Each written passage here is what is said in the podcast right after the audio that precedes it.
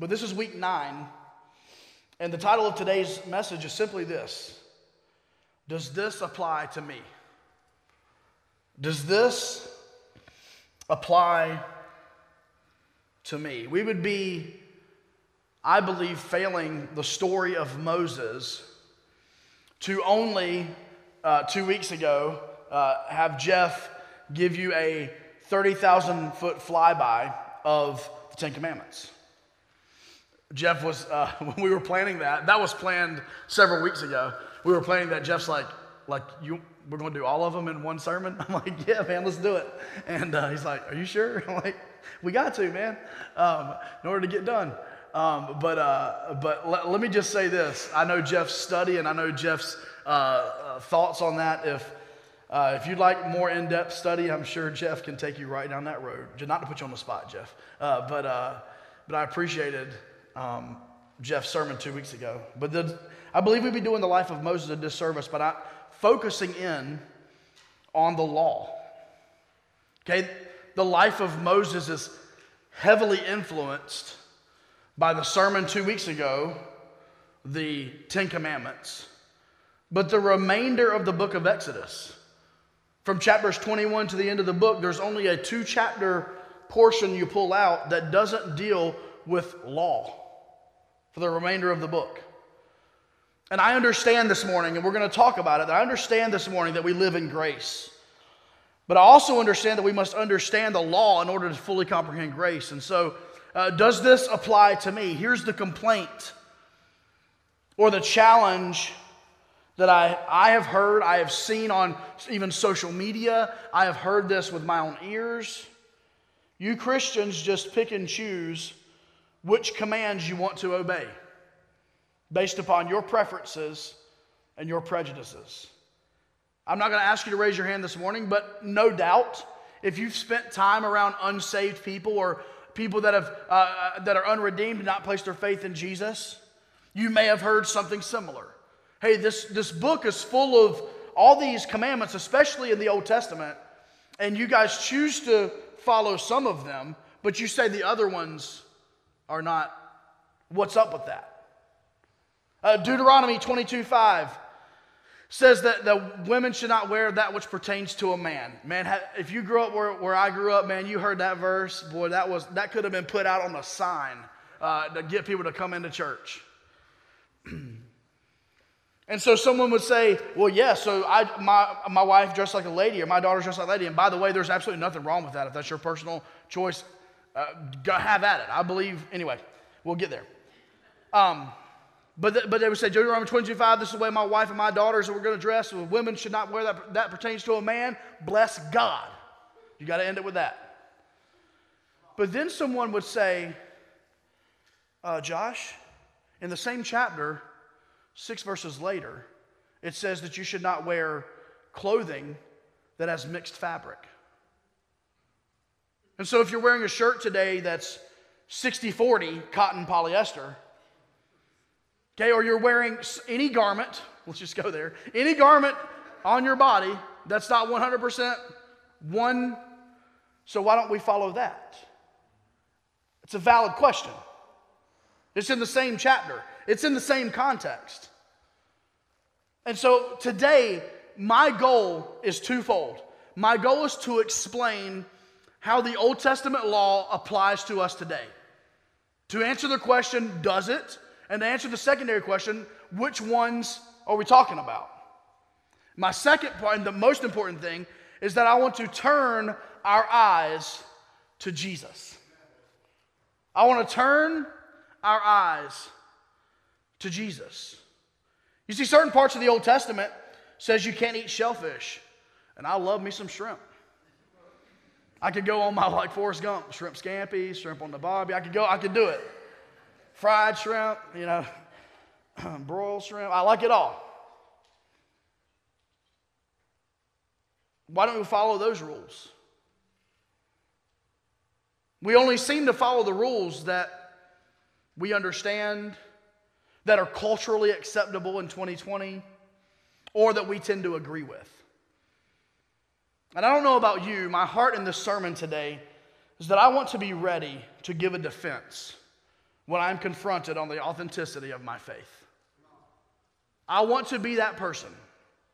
1 Peter chapter 3 and verse 15 says, But sanctify the Lord God in your hearts, and always be ready to give a defense to anyone who asks you a reason for the hope that is in you with meekness and fear.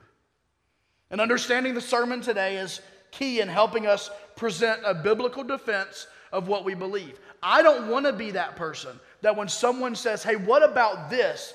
I say, I don't really know.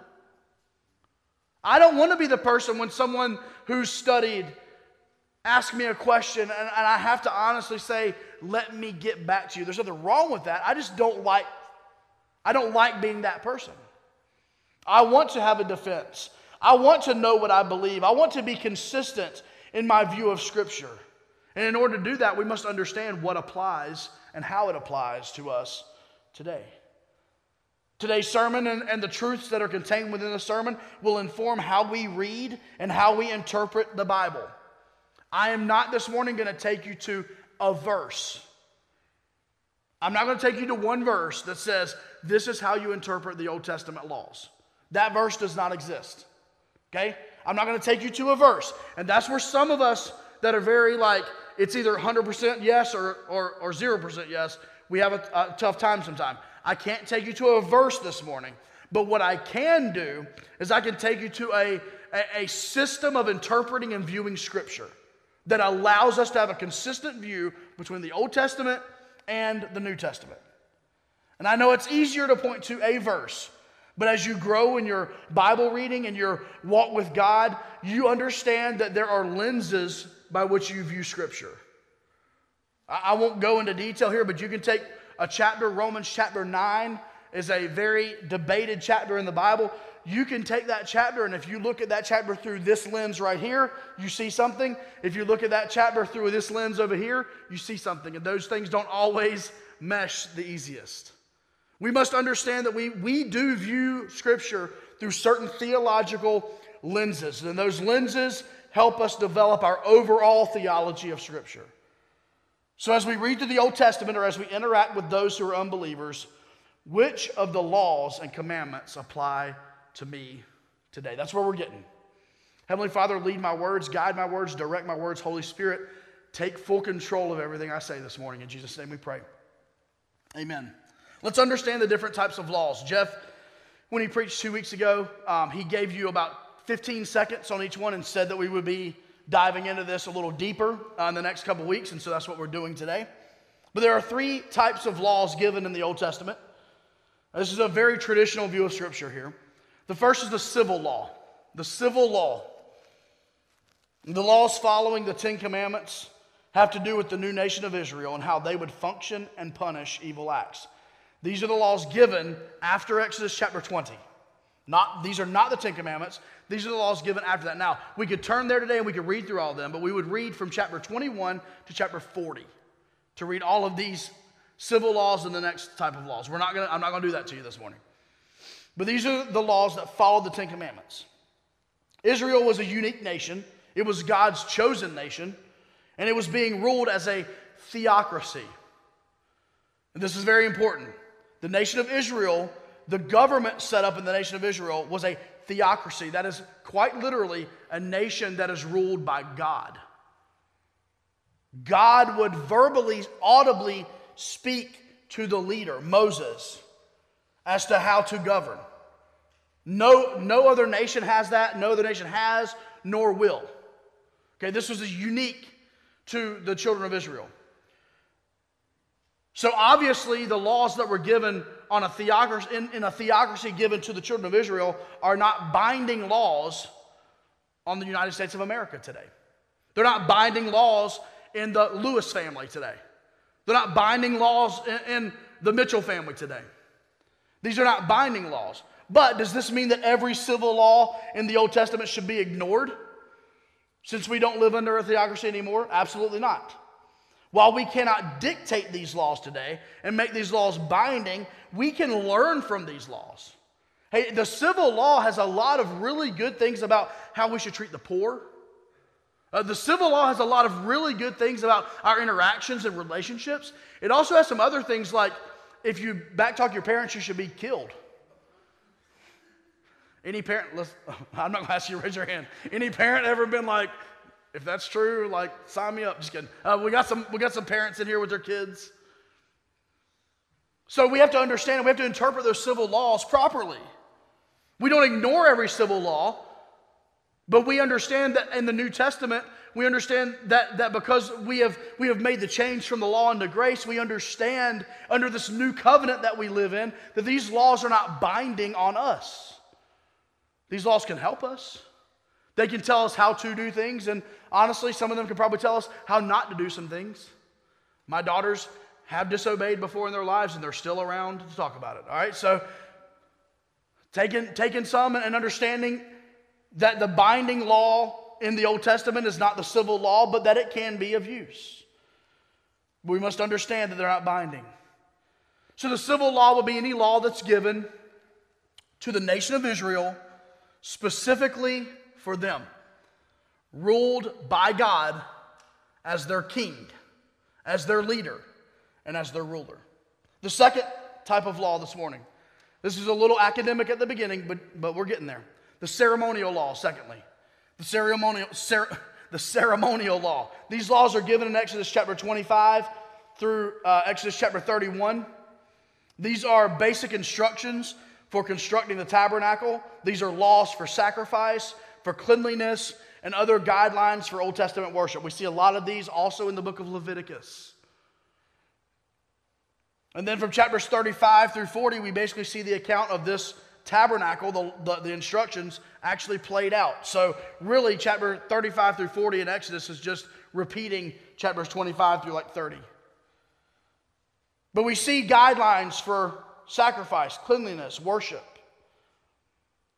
The tabernacle, the Ark of the Covenant, and other elements of the ceremonial law have an obvious point of relationship to Jesus Christ. I am going to do the life of Moses dis, uh, injustice by not diving into the tabernacle. We're not going to be able to do that in this series. I would love to do a whole series on the tabernacle and how everything in the tabernacle points to Jesus. We cannot do that with the time that we have. But let's just say that everything about the ceremonial law shows the need of a Savior once for all. You, you, had to take this animal on this certain day and had to be a, a male and you had to, to butcher it in, in just this exact way. And it could be for your family or maybe for, for multiple families. It could be for, for this person or for that person. You had to make sure that you built the ark with a certain type of wood. You had to make sure there were all of these things that you had to do, do, do, do, do, do, do. And that only points to the fact that someone needed to come and do that once and for all. And what was that? That was Jesus. We're going to we're going to get there this morning. He came this morning and he fulfilled this law. Christ came and sacrificed his life on the cross for our sin, became our sin on the cross. He repealed the ceremonial law. There no longer had to be those detailed sacrifices. There no longer had to be all of those step by step by step by step of how someone had to worship. There no longer had to be animals' blood shed because the blood of the Lamb was shed, the Lamb of God, Jesus Christ. So we have the civil law. These were laws given to the government of Israel. We have the ceremonial laws. These were laws given for worship, really. They were guidelines about cleanliness and worship in the tabernacle. Obviously, those two laws do not directly apply to us today, where we sit in 2020 as New Testament believers. They don't apply to us. Now, once again, can we learn from them? Certainly. Are there elements about civil laws and ceremonial laws that are important? Certainly. But can I open up my Bible to a random verse in the book of Leviticus and go, hey, read, we're going to read this verse and I want to make sure I'm going to hold you to this? Absolutely not. Now, thirdly, we have what we preached about two weeks ago. We have the moral law. The moral law. This law was given in Exodus chapter 20, commonly known as the Ten Commandments. These were given as letter of the law commandments. Do this or do not do this. To be honest, these laws sought to modify the actions of the people, but not necessarily change their hearts, if we're honest. This moral law does, however, outline God's character his integrity, his love, his faithfulness. And, and listen to this God's character never changes. The Ten Commandments show us God's character, and God's character never changes. But what did change? Our position under the law. What did change? The penalty for breaking those laws. What there were a lot of things that did change, and I guess we could just scope it up in one word: Jesus or grace. But grace came into full view as our sins were paid for by the only one who could pay for it, Jesus Christ. So our sins were still sins, but the penalties of those sins changed completely because Jesus took upon himself and bore our sins on the cross. Listen to this, and I want us to understand this. Moral sins had civil penalties in the Old Testament. Disobey your parents, die. Man, I'd be dead, man. Lord have mercy. I'd have been gone early. I'd have been gone early. But moral sins had penalties in the New Testament too. It was the penalty of death. In the Old Testament, you had, you had, civil, you had civil penalties for moral laws. In the New Testament, you have penalties for, for sin too. It was called a penalty of death. But Jesus came and paid it in full by his blood. How can we sum up the moral law? I believe Paul does a good job of explaining this in Romans chapter 13. Verse 80 says, Owe no one anything except to love one another. For he who loves another has fulfilled the law. For the commandments, you shall not commit adultery, you shall not murder, you shall not steal, you shall not bear false witness, you shall not covet. If there's any other commandment, they are all summed up in this saying, namely, you shall love your neighbor as yourself. Love does no harm to a neighbor. Therefore, love is the fulfillment of the law. This verse makes it very clear that those moral expectations are still there, but this commandment cuts straight to the heart love. And here's what it says it's what, it what that verse means. If I have love for God and my neighbor, I will not commit adultery. If I have love for God and my neighbor, I will not murder. Hey, if I have love for God and my neighbor, I will not covet. I will not steal. I will not lie or bear false witness against them. If I have love, then I will obey. What's the verse? If you love me, keep my commandments. What's the greatest commandment, Jesus? Love the Lord your God and love your neighbor. Love the Lord your God and love your neighbor. You say, oh, cool, so that means I, I just go around. I mean, I love people and I'm good. Well, here's a quote I want us to understand this morning Love requests more than the law demands. Love requests more than the law demands. Because we're operating now out of the greatest commandment of love and not the law, we don't even look upon a woman to lust much less commit the act of adultery with her.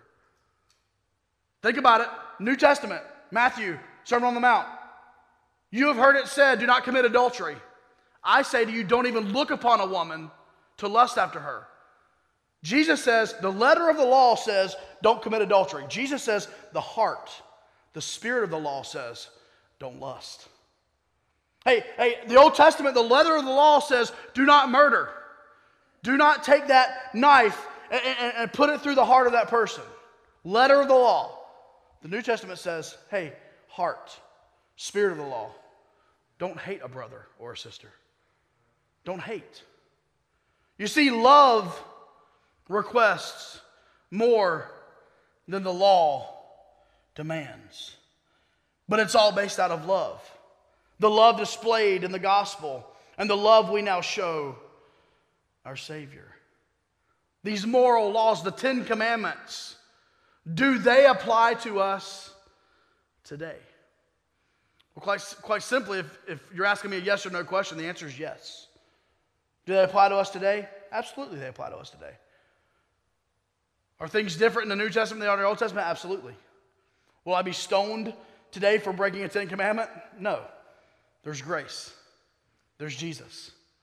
Will I be punished in the way uh, civilly that they were punished in the Old Testament for breaking some of these laws? Absolutely not, because the penalty of that sin has been paid by Jesus.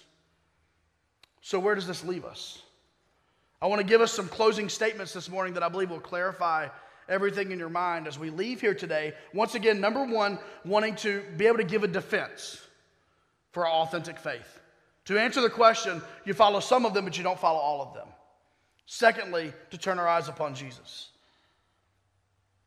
Here are some closing statements. Number one, understanding how to interpret and apply the Bible is paramount.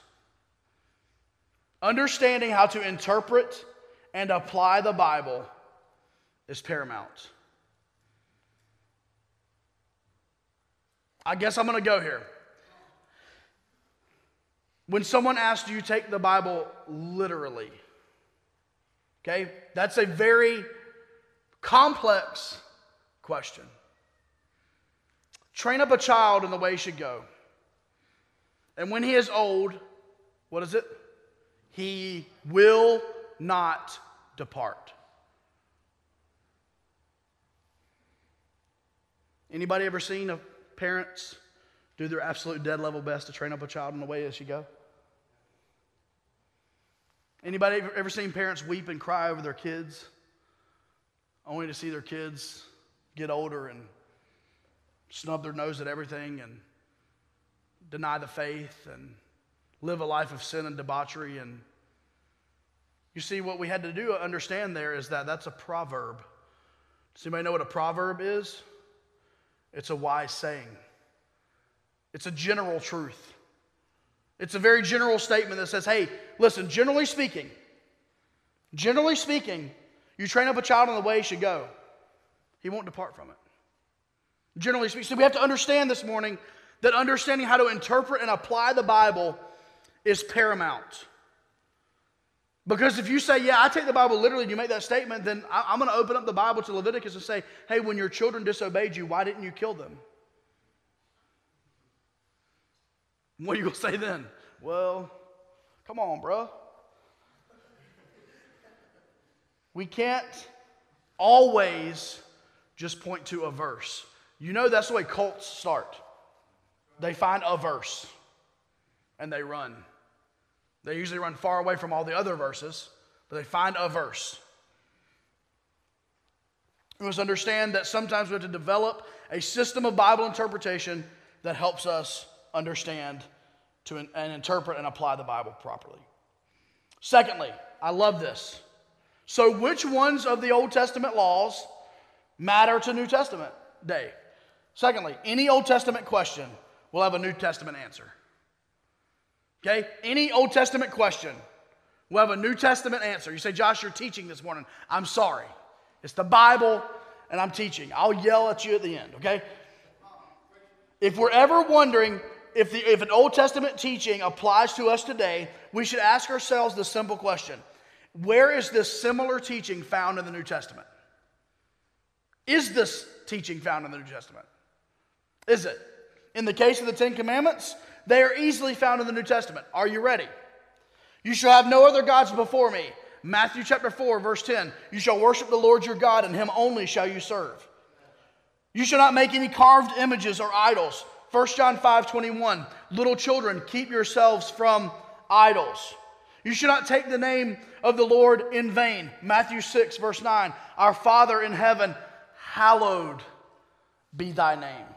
Remember the Sabbath day to keep it holy. Mark chapter 2, verse 27 and 28, he said to them, The Sabbath was made for man, and not man for the Sabbath. Therefore, the Son of Man, Jesus, is also Lord of the Sabbath.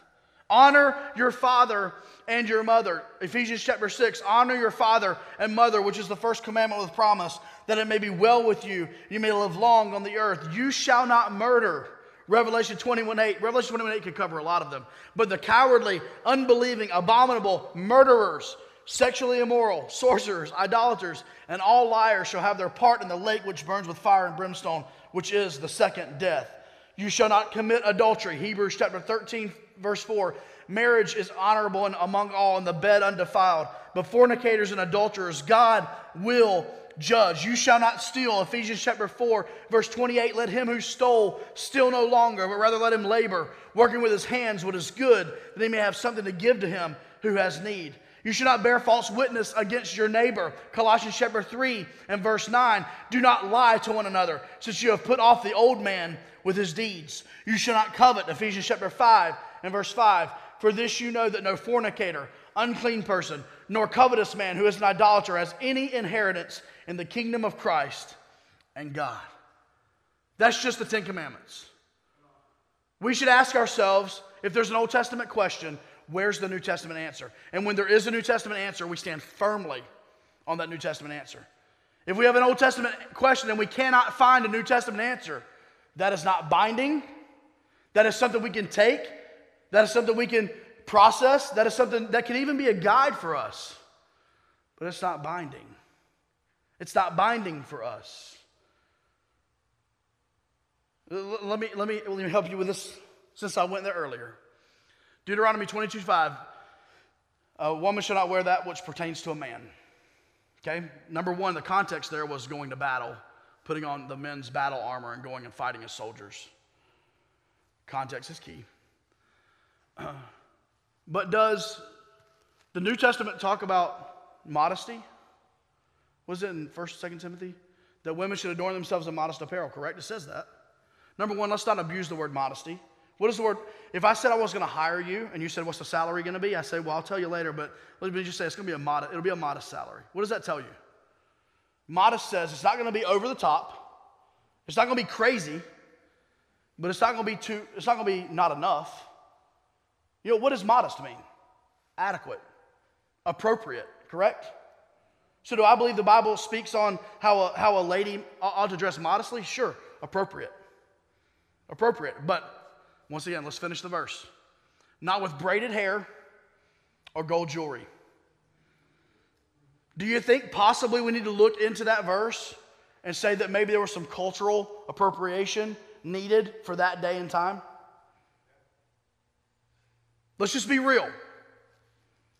So, does the Bible speak to it in the Old Testament? Yeah, it speaks to women not going to battle and wearing the men's battle armor to go out and fight. Does the Bible speak to modesty in the New Testament? It absolutely does. But it includes braiding your hair and wearing gold jewelry. Once again, it is paramount to understand how to interpret properly Scripture. You say, Josh, what do you, what do you feel about modesty in the Bible? Here's what I feel I feel that women should adorn themselves in modest apparel. I believe that is a personal decision between that lady and God, and that lady and her husband, and that daughter and their father and God. And I believe that before my wife were to come to church on a Sunday, I do this three or four times a month. I'm just kidding. my, my wife would maybe say, "Hey, honey, is, is like is everything everything kosher? Everything good?" That's what that's that's what I feel about it. Same way I ought to look at my wife and say, "Hey, am I okay? Is like everything appropriate, modest, not too much, not too little. Y'all know I ain't gonna never do that. Enough. Enough. Right? Modest. So what do I believe about it? I believe what the Bible says about it. Anyway, sorry, just wanted to help us there. Lastly, and we're done. The law is a guardrail leading us to Jesus. Galatians chapter 3, we've spoken about the law and haven't been in Galatians yet, and that's a travesty. So here we are. Galatians chapter 3, verse 23. But before faith came, we were kept under guard by the law, kept for the faith which would afterward be revealed. Therefore, verse 24, the law was our tutor to bring us to Christ, that we might be justified by faith. But after faith has come, we are no longer under a tutor what's the King James uh, schoolmaster? You see, the law is hey, stop. The law is hey, listen, this is the standard, this is the 100, this is the A plus. You're at a B minus. The law says here's where you don't add up. The law says try all you want, but you will not be perfect. But I got good news this morning. The law was our tutor to bring us to Christ. But after faith has come, we're no longer under a tutor. We're no longer under that schoolmaster. I think of schoolmaster, I think of like think of like the nastiest, dirtiest, ugliest teacher you ever had. I, I got one in my head. You see, you would never know you needed saving unless you knew you were lost. I'll repeat it so you grasp it. You would never know you needed saving unless you knew you were lost. What does the law do? It lets you know you're lost. Just the Ten Commandments. Every single person in this room, we've broken at least one of them. Just the Ten Commandments. Not counting all the other New Testament commandments that are given. Just the Ten Commandments, the Big Ten. Every single person in this room has broken one of them. Every single person. But after faith has come, we are no longer under the law. The law reveals our lostness and the never successful attempt that sinful men have at perfection. Mm. Jesus came. Turn your eyes upon Jesus to be our perfection. You see, the law kills, the law brings us down, the law binds us, but it points us to the one who lifts us up, who makes us alive, who releases the chains, who gives us freedom. Jesus, the Savior of the world, the one we'll celebrate here in the month of December. The perfect, holy Son of God, born of a virgin. He came. He came. Hey, we needed a Savior. The children of Israel desperately needed a Savior. Was Moses that Savior? Absolutely not. While Moses was up getting the Ten Commandments, what were the children of Israel doing? They were with Aaron. What were they making? A golden calf. They were breaking a Ten Commandment right then. As the Ten Commandments were being given. That's what the law does. It shows us our imperfections, it shows us our sin. Now, because of Jesus, the penalty of sin has been taken. The penalty of the law has been fulfilled in Jesus Christ. On the cross, his death, his burial, his resurrection, the blood that was shed, it's been taken. We no longer live under that penalty this morning. We live under Christ. This is my testimony that Jesus Christ the righteous justified me. It's all about Jesus this morning. It's all about Him. The law points to Him, grace is Him, love is Him. It's all about Jesus. You say, well, what about those laws in the Old Testament? First of all, civil law, ceremonial law, hey, those are all fine and good. They don't necessarily apply to me. I can use them, they can help me, but they don't, they don't bind me. Well, what about the, the moral law? What about the Ten Commandments? Oh, def- yeah, definitely. We, I follow those. Those are moral guidelines, honestly, for any society to function properly. I follow those. Well, what if you break one of them? Let me introduce you to somebody. His name's Jesus. Let me introduce you to a concept. It's called grace. Let me introduce you to the gospel this morning. If you're watching online or you're here in person, the gospel is simply this the gospel is that the law showed you that you could not live up to the standard. That's the gospel. It's the bad news of the gospel. The gospel means good news, though. The good news is that Jesus came, Christmas. Emmanuel, God with us. God incarnate, wrapped in flesh, Jesus. Jesus came and he came and he lived a perfect life. He did not break the law. Even when the, the, the, the nation of Israel and the people tried to say he did, he never broke the law. He lived a perfect life, sinless, holy. He died on the cross. He was ridiculed, and he was rejected by his own people. He died on a cross. He shed his blood. He became your sin. Think about the worst sin you've ever committed. Jesus became that sin. So much so that God the Father had to turn his back because he could not look upon sin. Jesus became sin. He was buried in a borrowed tomb, thankfully, because three days later he rose again in victory and triumphed over death, over sin, over hell. And he simply says this repent and believe the gospel. He says, believe on the name of the Lord Jesus Christ, and you will be saved. He simply says, believe. Repent and believe. Hey, that's the best thing about the law. The best thing about the law is that it leads you to Jesus. Thanks for listening today. If you're listening for the first time, we would love to hear from you. Maybe you have a question about the gospel of Jesus. If so, we'd like you to send us an email at hello at keystonerdu.church. If you're a regular listener to our podcast and you would like to donate to the media and outreach ministries at Keystone, your gift would allow us to do more in an effective way to get the gospel out. Thank you for partnering with us in ministry in Durham and around the world.